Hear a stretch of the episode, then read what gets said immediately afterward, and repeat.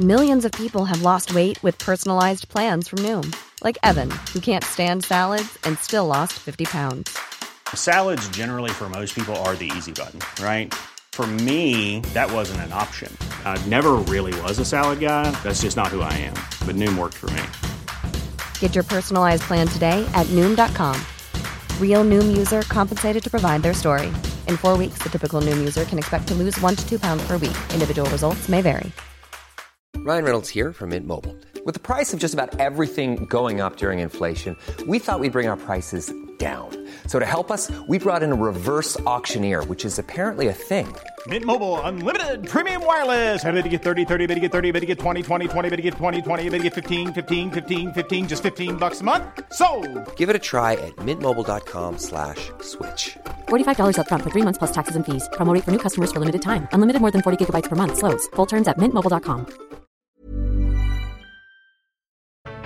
Hej på er kära Snacka snyggt-kompisar. Hoppas ni mår bra.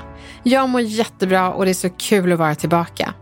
Idag kommer jag lära er att identifiera en härskarteknik som brukar ge en ganska dålig magkänsla, men också vara väldigt svår att sätta fingret på. Du kanske har suttit på en middag och känt att alla förvisso pratar, men inte riktat sig till dig. Eller så har du suttit på ett digitalt möte och känt den här krypande oförklarliga känslan av att du är osynlig. Allt du säger faller platt för att ingen tar emot det. Misströsta inte. Du har blivit drabbad av härskartekniken uteslutningsmetoden. Och idag ska jag lära dig hantera den snyggt. Det här är Elaine Eksvärd, din retorikexpert när kommunikationsproblemen hopar sig. Hörni, nu så ska ni få lära er hantera härskartekniken uteslutningsmetoden. Är Snacka snyggt.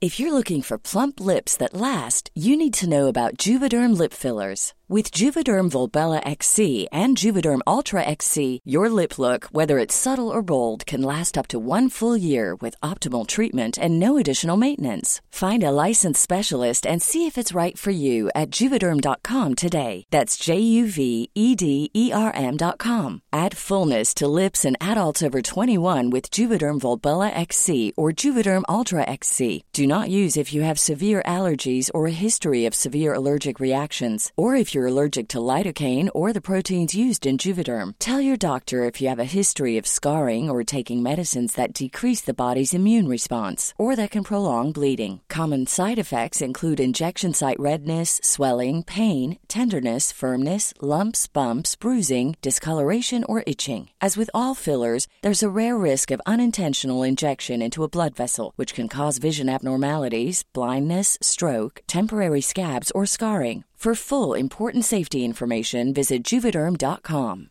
I'm Sandra, and I'm just the professional your small business was looking for. But you didn't hire me because you didn't use LinkedIn jobs. LinkedIn has professionals you can't find anywhere else, including those who aren't actively looking for a new job but might be open to the perfect role, like me.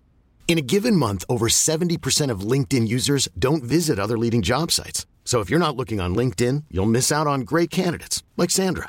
Start hiring professionals like a professional. Post your free job on linkedin.com slash achieve today. Jag har många gånger berättat att det första språket vi lär oss inte är modersmålet, utan det icke-verbala. Tonfall och kroppsspråk. Som barn är vi experter på det. Men när vi lär oss prata så blir ton och kroppsspråk något som förstärker eller försvagar ordet. Inte bara det. Det ger känslan till budskapet. Som när jag satt i ett polisförhör på grund av en anmälan jag hade gjort mot en annan person. Då tittade polisen slött ut genom fönstret, öppnade munnen för att kommentera mitt vittnesmål och det han sa, sa han med ett engagemang som jag skulle beskriva som motsatsen till en huligan på en fotbollsmatch. Snarare engagemanget du har när du uppmanas att läsa en ordbok med inlevelse i sju timmar. Den du. Han sa, jag lyssnar på vad du säger. Men hela min magkänsla sa att det var exakt det han inte gjorde eftersom han tittade ut genom fönstret och suckade innan han sa meningen. Jag kände mig utesluten från ett möte där vi bara var två. Visst är det märkligt, men också väldigt vanligt. När jag 2007 skrev min första bok som heter Härskarteknik, den fula vägen till makt, så var det för att sätta dit alla härskare. Men hör och häpna, jag fick många gånger upptäcka att jag var härskaren, omedvetet. Så himla pinsamt. På ett möte som jag var med på och lyssnade lite halvt så tyckte jag plötsligt att jag fick en skitbra idé. Min chef på den tiden hette Carlos och han skrattade väldigt ödmjukt när jag kläckte min idé och så sa han, men Elaine, jag tog ju precis upp den idén. Och tror du jag blev generad eller? Det var ju verkligen inte meningen. Och det fina var att det trodde inte han heller. Så uteslutningsmetoden kan drabba, men du kan också drabba andra omedvetet. Men hanteringen, det är densamma och den ska vi snart gå in på. Men först så ska vi kolla olika former av uteslutning. Och jag tänker, producent Camilla, har du någonsin känt den här oförklarliga krypande känslan av att du är osynlig eller utesluten? Ja, det har jag gjort. Och hur har det liksom tagit sig uttryck? Vilka sammanhang och... Men dels kan man väl säga att det började när jag var liten, när jag var retad eh, och kände mig väldigt utanför. Gud vad ledsen jag blir. vilken period då? Ja, men det var väl någonstans mellan eh, tvåan till fyran. Jag var ganska liten. Men jag tror att jag sedan ganska tidig ålder har känt mig utesluten på olika sätt. Man blir så ledsen. Det är så vanligt bland barn. Och där önskar man ju att, att man hade gett barnen motståndskraft och identifiera. För det var väl svårt att sätta fingret på, tycker inte du det Camilla, som barn? Jo, men det var det ju. Och där hade man velat ge verktyg. Så jag menar, härskarteknik är någonting som sträcker sig genom hela livet tyvärr. Barn kan göra det mot varandra. Och um, jag har faktiskt haft barn som har hört av sig till mig, tonåringar som har hört av sig och sagt att nu fattar jag varför det känns så obekvämt att umgås i det här gänget, för de tittar inte på mig när de pratar. Jag känner mig helt osynlig. Och jag har en bekant som berättat att hennes pojke spelar i ett fotbollslag och han sa det, jag är med i laget men jag springer fram och tillbaka på fotbollsplanen. Men det är som att jag inte är där för jag får aldrig bollen, det är ingen som ser mig. Mm. Mm. Men hur hanterade du det som barn då? Gud vilken svår fråga. Alltså jag eh, tror att jag gjorde allt för att få vara en i gänget. Mm. Det var inte så att jag tänkte, mm, nej men de här är inte schyssta, de tänker inte jag vara med. Utan jag gjorde nog precis tvärtom. Att jag ville passa in. Ja. Jag ville vara en i gänget. Bara man får vara med och leka. Det är väl så, barn är väldigt anpassningsbara så att man är så här, jaha, är det de här villkoren som man får vara med och leka? Okej, okay, ja men då gör jag det, bara inte jag blir utesluten. Ja, precis. Och jag tror inte att barn tänker nog inte så medvetet kring det. Det är så himla sorgligt. Jag blir så ledsen varje gång barn, man får höra om barn som blir retade. Och, men om vi går till ditt vuxna då, Camilla, har du någonsin känt av dig som vuxen? Ja, men ibland tror jag liksom att det här hänger kvar från min barndom och att, um, att jag är väldigt känslig för att bli utesluten. Men, men jag har absolut varit med om det som vuxen också i arbetssituationer där eh, jag har haft eh, tydliga härskare som ledare och eh, eh, där det bara inte alls har känts bra. Nej. Och hur har det tagit sig uttryck då? Jag har eh, blivit utesluten från möten jag egentligen borde ha blivit kallad till. Mm. Det är ju ett jättetydligt exempel. Ja, det är en klassiker. När det fattas beslut kring eh, något jag borde vara med och besluta, men det fattas liksom över mitt huvud, eh, där, när jag inte är där, eh, för att jag inte har blivit inbjuden. Eh, det här är ju liksom ett ganska fåtal gånger det har hänt, men jag minns dem. Mm. Och det jobbiga är att det här hände när jag liksom inte riktigt hade eh, koll på vad det var jag blev utsatt för. Så att jag, jag kände, kände ju vad som hände, men jag fattade inte riktigt vad det var för något. Nej. Och den här känslan är ju så himla vidrig. Ja, Ja, men det där är ett solklart exempel Camilla på uteslutningsmetoden. Och det är säkert ni andra som känner igen er i det. Och det finns andra sätt som uteslutningsmetoden tar sig i uttryck. Och ni ska få höra några exempel för att kunna sätta fingret på när det drabbar er. För det är viktigt att förstå vad härskartekniken är. Sen kommer man till det goda och det är hur man hanterar det också. Och här kommer ett exempel ur min bok Härskarteknik där Helene delar med sig av olika typer av uteslutningsmetoden som hon känt av. Jag har tre ganska knepiga situationer på min arbetsplats och i mitt privatliv. Jag kan sätta fingret på vad som händer, men jag har svårigheter med att hantera det. Det är i olika situationer som det händer. Första situationen är väldigt påtaglig och det är när det är fler än två i ett samtal. I samtal där vi är tre stycken och jag ingår så märker jag att jag sällan blir uppmärksammad. När jag pratar syns jag. Däremot när andra pratar så faller blickarna sällan på mig. Det känns som att det inte är särskilt angeläget att jag ska lyssna. Som att jag är en mindre person. Ibland känns det som att uteslutningen är medveten. Att folk tar till det för att trycka ner mig. Det andra är att häromdagen, då var jag med om något ganska olustigt. Jag och en kollega satt och pratade. Jag hade ordet och även all uppmärksamhet från kollegan. Plötsligt kom chefen in i rummet för att hämta kaffe. Och i samma sekund som chefen kom in försvann all fokus från mig och landade istället på chefen trots att jag fortfarande pratade.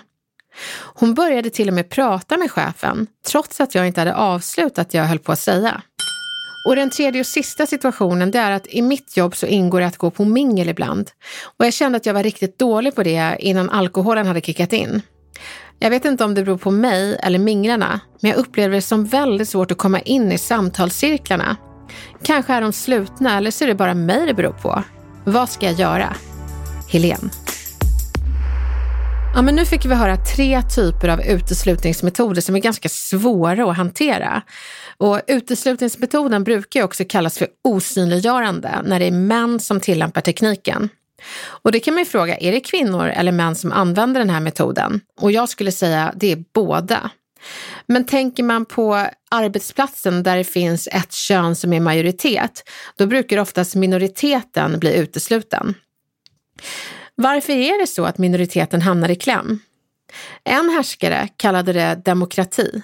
Han sa, Elaine, vi är fler män här så vi kan inte bekosta det du föreslår just nu. När det kommer fler kvinnor så kan jag förstå. Det var så intressant att det han kallade bekosta, det skulle istället kunna kallas för en investering i minoriteten. Den är också värdefull. Men det var ju inte riktigt hans åsikt och det avslöjade ju han i det han sa. Jag har ju tidigare nämnt att härskartekniker delvis handlar om att lyfta fram det subtila, det icke-verbala. Men jag har också sagt att härskarna ofta är omedvetna om sitt beteende. Uteslutningsmetoden tillhör ju inte undantaget.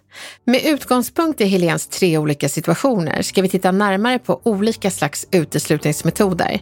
Men som svar på en viktig fråga Helen, det är inte ditt fel att du utesluts. Uteslutning i samtalet. Det är oftast en konsekvens av en icke-handling som den här uteslutningsmetoden uppstår i samtal. Personen tittar inte på dig och inkluderar inte dig i blick eller i tilltal. Så hur hanterar du det? Jo, bli inte arg. Det kan vara så att personen är blyg, ser upp till dig och så kan det ju vara en skitstövel också, förstås. Men jag skulle använda namnmetoden, att jag liksom knyter an det jag säger till namnet på härskaren. Så om vi låtsas att det är Camilla som förtrycker mig så ska jag säga, som Camilla sa, får mig att tänka på och sen säga det jag tänkte säga. Det är väldigt svårt för härskaren att värja sig från sitt eget namn. Du kommer få uppmärksamhet. Och om du inte får uppmärksamhet så kommer härskaren avslöja sig själv som en skitstövel. Nästa tips är faktiskt inte till Helen utan det är till de som ser Helen bli utesluten. Ni som är betraktare av uteslutningsspektaklet. Ni ser att Helen blir utesluten och ni ser att det är någon härskare som utesluter. Var en medmänniska och agera medlare. Inkludera Helen som du uppenbarligen ser blir utesluten. För det är som Martin Luther King sa, han sa “In the end we won't remember the words of our enemies but the silence of our friends”. Var inte tyst, utan inkludera Helen. Låt henne komma till tals också. Sen har vi de som är selektiva med sin uppmärksamhet, som eh, Helens kollega som hade uppmärksamhet tills chefen kom. Då tappade hon fokus totalt. Men det där tänker jag lätt hade kunnat hända mig också. Om chefen bara kommer in, om man får ögonkontakt, det är lite svårt det där att veta vem man ska vila ögonen på i det läget.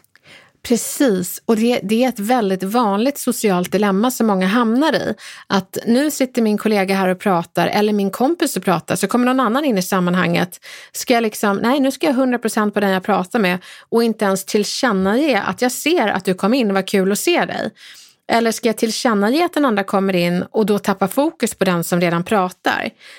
Och det här märker jag i eh, butiker bland annat när man ser att butiksbeträdet hjälper en annan kund med kläder och jag kommer in i butiken. Skickliga butiksbeträden lyckas hålla fokus på den de hjälper, men också kasta en vänlig blick på mig som liksom ger en nick och icke-verbalt säger “jag ser dig” och sen så tittar personen på den hen hjälper igen. Så just den där lilla “jag ser dig”-blicken är väldigt viktig. Men att man också kan gå tillbaka till den som pratade först, för det är ingen som kommer hålla dig till svars till att du håller fokus på den som du redan har fokus på.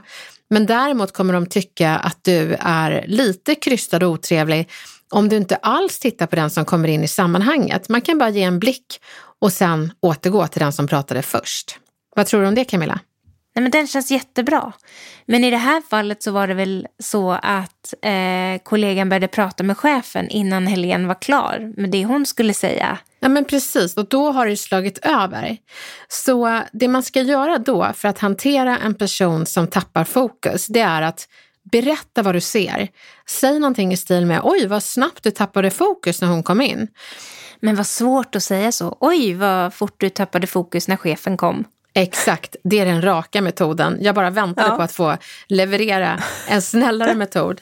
Och den snällare metoden har jag märkt att folk använder och det är att man bara slutar prata när personen tappar fokus.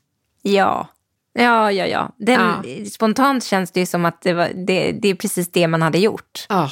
men eller hur? Alltså var det inte viktigare än så så slutar man ju prata. Man kan inte sitta där och prata för döva öron. Nej, det går inte. Så då har vi en rak metod beroende på vad du har för relation till din kollega, kompis eller vem det nu än må vara som tappar fokus när en coolare, viktigare eller vad det nu än må vara personen kommer in i bilden. Och sen så den tysta för att på ett mer subtilt sätt markera att jag pratar inte när du inte har fokus. När det kommer till mingel så är det lite svårare. Där uppstår också det här dilemmat att folk tänker att nu står vi i den här samtalsgruppen så jag behöver ha fokus på den som pratar. Men det är fel. Du behöver ha fokus och alltid stå redo med, säg ditt vänsterben och liksom ta det ut om det är någon som plötsligt skulle ansluta i eh, samtalsgruppen. Så då gör du ju samma sak som jag tycker att butiksbiträdet skulle göra, nämligen att du tittar vänligt på den som ansluter till gruppen, öppnar upp lite så att det skapas en glipa så att en person får plats i samtalsgruppen och sen återgår du till att lyssna på den som har ordet. Så det är inget dilemma. Det handlar inte om att ha 100% fokus på den som pratar eller på de som kan tänkas ansluta till er samtalscirkel. Utan det är lite mer 80-20-regeln. 80 procent fokus på den som pratar och sen 20 procents redo till de som kan ansluta. För man vill inte vara den som närmar sig en grupp och så öppnas inte en glipa. Då känner man sig ganska fånig och ganska utesluten. Men hon säger ju själv att hon tycker att det är svårt med mingel och att eh, det är lättare så fort alkoholen kickat in. Och sen så nämner hon även att det kanske är hennes eget fel att det är svårt att komma in i samtalet. Men om man nu känner den här uteslutningen, kan man lita på den magkänslan eller ska man tänka på ett annat sätt? Jo, men man kan lita på magkänslan, men man kan också fundera på, finns det någonting jag kan göra som liksom ökar sannolikheten till att jag kommer komma in i en samtalsgrupp? Och det är ju att istället för att se rädd ut så ska du se glad ut. Vi har mycket lättare att bjuda in och möta blicken hos folk som ser glada ut. Så att eh, jag brukar säga det att man ska göra hajen och liksom visa tänderna på ett glatt sätt och närma sig gruppen och söka ögonkontakten. Mommy shark, do, do, do, do, do, mommy shark, do, do, do, do, do, mommy shark, do, do, do, do, do, Så le och sök ögonkontakt på vägen till samtalsgruppen. Men kan det till och med vara så att en hel grupp sysslar med uteslutning utan att förstå det? Och att Helene som står där och känner sig utanför märks helt enkelt inte. Så kan det vara, att de inte alls har koll på det. För uteslutning är ju ett resultat att du känner dig utesluten och att du kanske till och med är det. Men vi har viss makt själva. En övning som jag brukar göra när jag håller utbildningar och workshop i härsketeknik, det är att jag vill att alla ska slappna av i ansiktet. Och så gör de det och sen så får de vända sig till den bredvid med samma avslappnade ansiktsuttryck. Och då brukar de alltid brista ut i skratt över hur sur personen bredvid dem ser ut. Så ibland kan vi bli uteslutna i samtal, på möten och på mingel just för att vi har ett ansiktsuttryck som ser ganska ointresserat ut bara för att vi slappnar av med ansiktet. Det är därför jag vill öka Helens förutsättningar att bli inkluderad genom att använda de medel hon har, nämligen kroppsspråket. Så le och visa att jag är på väg och äg det, skäms inte. Tack snälla Helene för dina exempel för hur uteslutningsmetoden kan ta sig uttryck. Och den kan ta sig uttryck i många fler olika sätt och det gäller att du liksom fångar känslan, jag känner mig utesluten och sen att man funderar på varför? Vad är det för någonting någon gör eller kanske inte gör som får mig att känna mig utesluten? Det kan vara allt ifrån att någon pillar i mobilen när du pratar till att folk kanske inte har ögonkontakt eller att du inte blir eh, kallad till det här viktiga mötet där viktiga beslut fattas. Så eh, det gäller att bara veta vad var det som hände? Hur får det mig att känna? Då har du plötsligt kontroll på situationen för du vet vad som händer och bara den känslan är befriande. Men sen gäller det också att kunna hantera situationen. Och det kluriga med uteslutningsmetoden det är att i möten där man känner att man blir utesluten, då är det inte alltid så att man känner att man vet vad man ska säga, man kan använda namnmetoden och så vidare. Men märker man att det är ett mönster, då kan man faktiskt be en kollega som är snäll att hjälpa en att komma in i sammanhanget. Att du säger någonting i stil med, jag vet inte varför, men varje gång jag tar upp en idé så är det som att folk inte hör och så börjar de prata om någonting annat. Så jag bara skulle vilja be dig att hjälpa mig på det här mötet. Kan du bara highlighta lite när jag säger någonting så att det inte tappas bort? För det tappas nästan alltid bort. Så våga be någon att hjälpa dig ur uteslutningsmetoden. Det är den enda härskartekniken där det faktiskt är svårt att hantera det själv. Man behöver be kollegor om hjälp.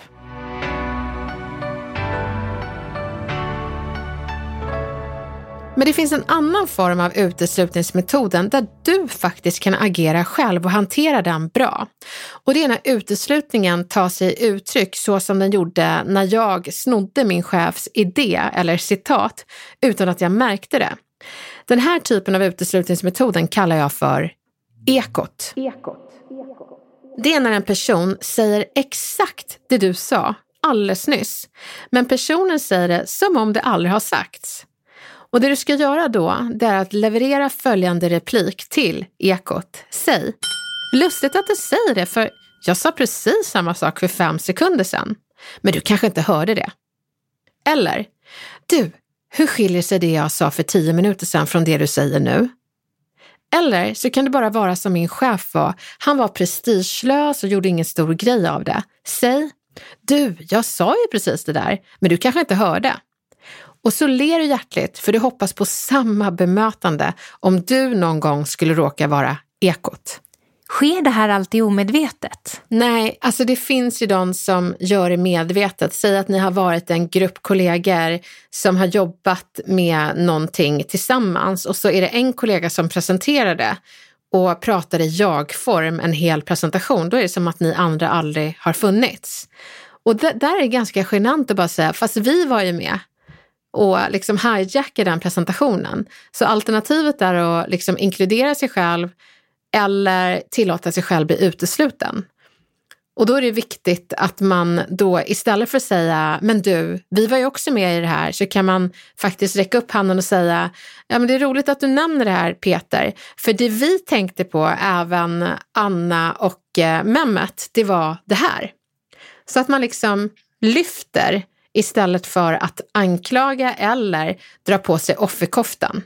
Och sen ska man framförallt inte säga nu utövar du uteslutningsmetoden, för du vet aldrig om det är medvetet eller omedvetet. Oavsett så är det snyggast att agera det som om personen vore omedveten.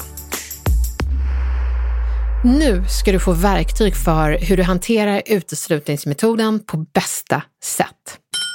Spegla situationen. Berätta för kollegan vad du ser utan att värdera det, utan fråga bara nyfiket. Du, jag har märkt att när jag pratar ibland så kollar du i telefonen. Jag ville bara veta, har du tänkt på det? Och vad det beror på? Fråga nyfiket. Synliggör tendenserna av uteslutningsmetoden, till exempel på din arbetsplats och gör det till en kollega du litar på och be den här kollegan att inkludera dig till nästa möte. Attackera inte, utan fråga nyfiket om härskaren som utesluter lyssnar på det du säger. Om ni har en möteskultur på jobbet där folk mejlar eller kollar sms under tiden folk pratar, sätt möteskulturen när du håller i mötet och säg att folk kommer inte behöva mobilerna på mötet. Våga önska ögonkontakt när du pratar. Om du märker att någon kollar bort eller gör andra saker så säg, jag har jättesvårt att prata när inte du tittar på mig. Är det okej okay om du lägger ner datorn bara under det här samtalet? Det kommer gå snabbt, det jag har att säga. Berätta vad du ser och fråga nyfiket vad personen menar.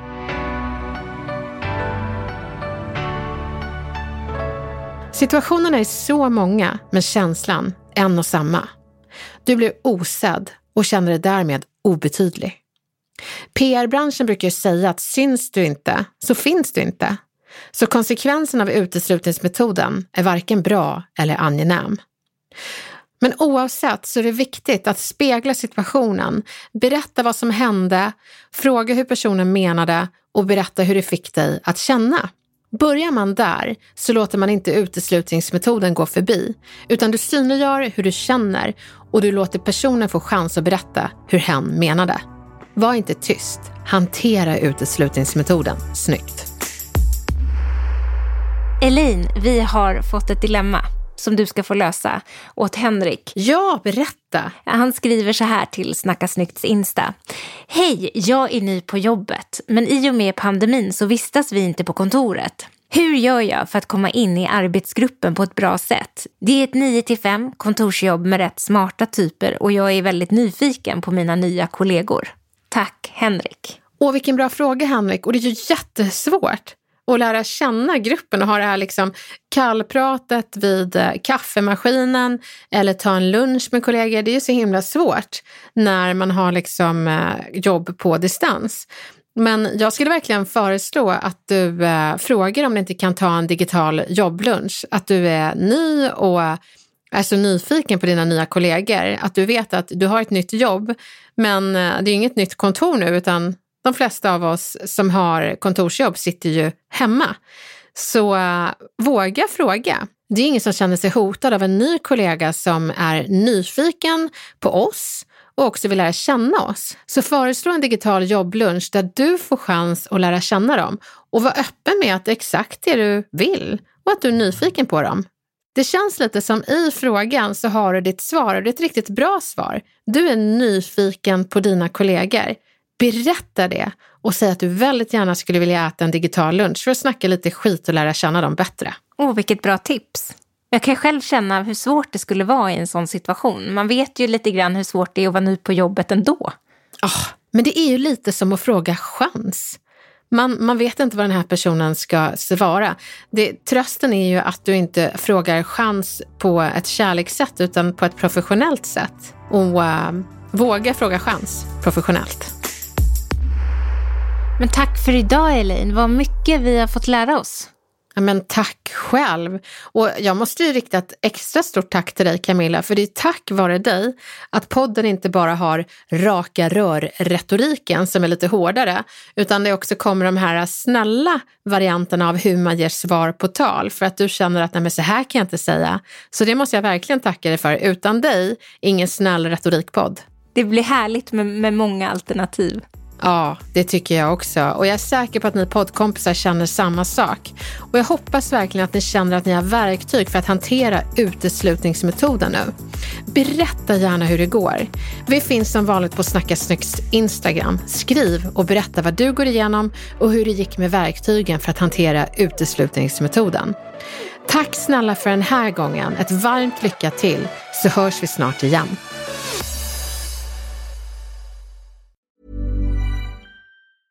Even when we're on a budget, we still deserve nice things. Quince is a place to scoop up stunning high-end goods for 50 to 80% less than similar brands. They have buttery soft cashmere sweaters starting at $50, luxurious Italian leather bags, and so much more. Plus, Quince only works with factories that use safe, ethical, and responsible manufacturing. Get the high-end goods you'll love without the high price tag with Quince. Go to quince.com/style for free shipping and 365-day returns. Ever catch yourself eating the same flavorless dinner three days in a row? Dreaming of something better? Well, HelloFresh is your guilt-free dream come true, baby. It's me, Kiki Palmer.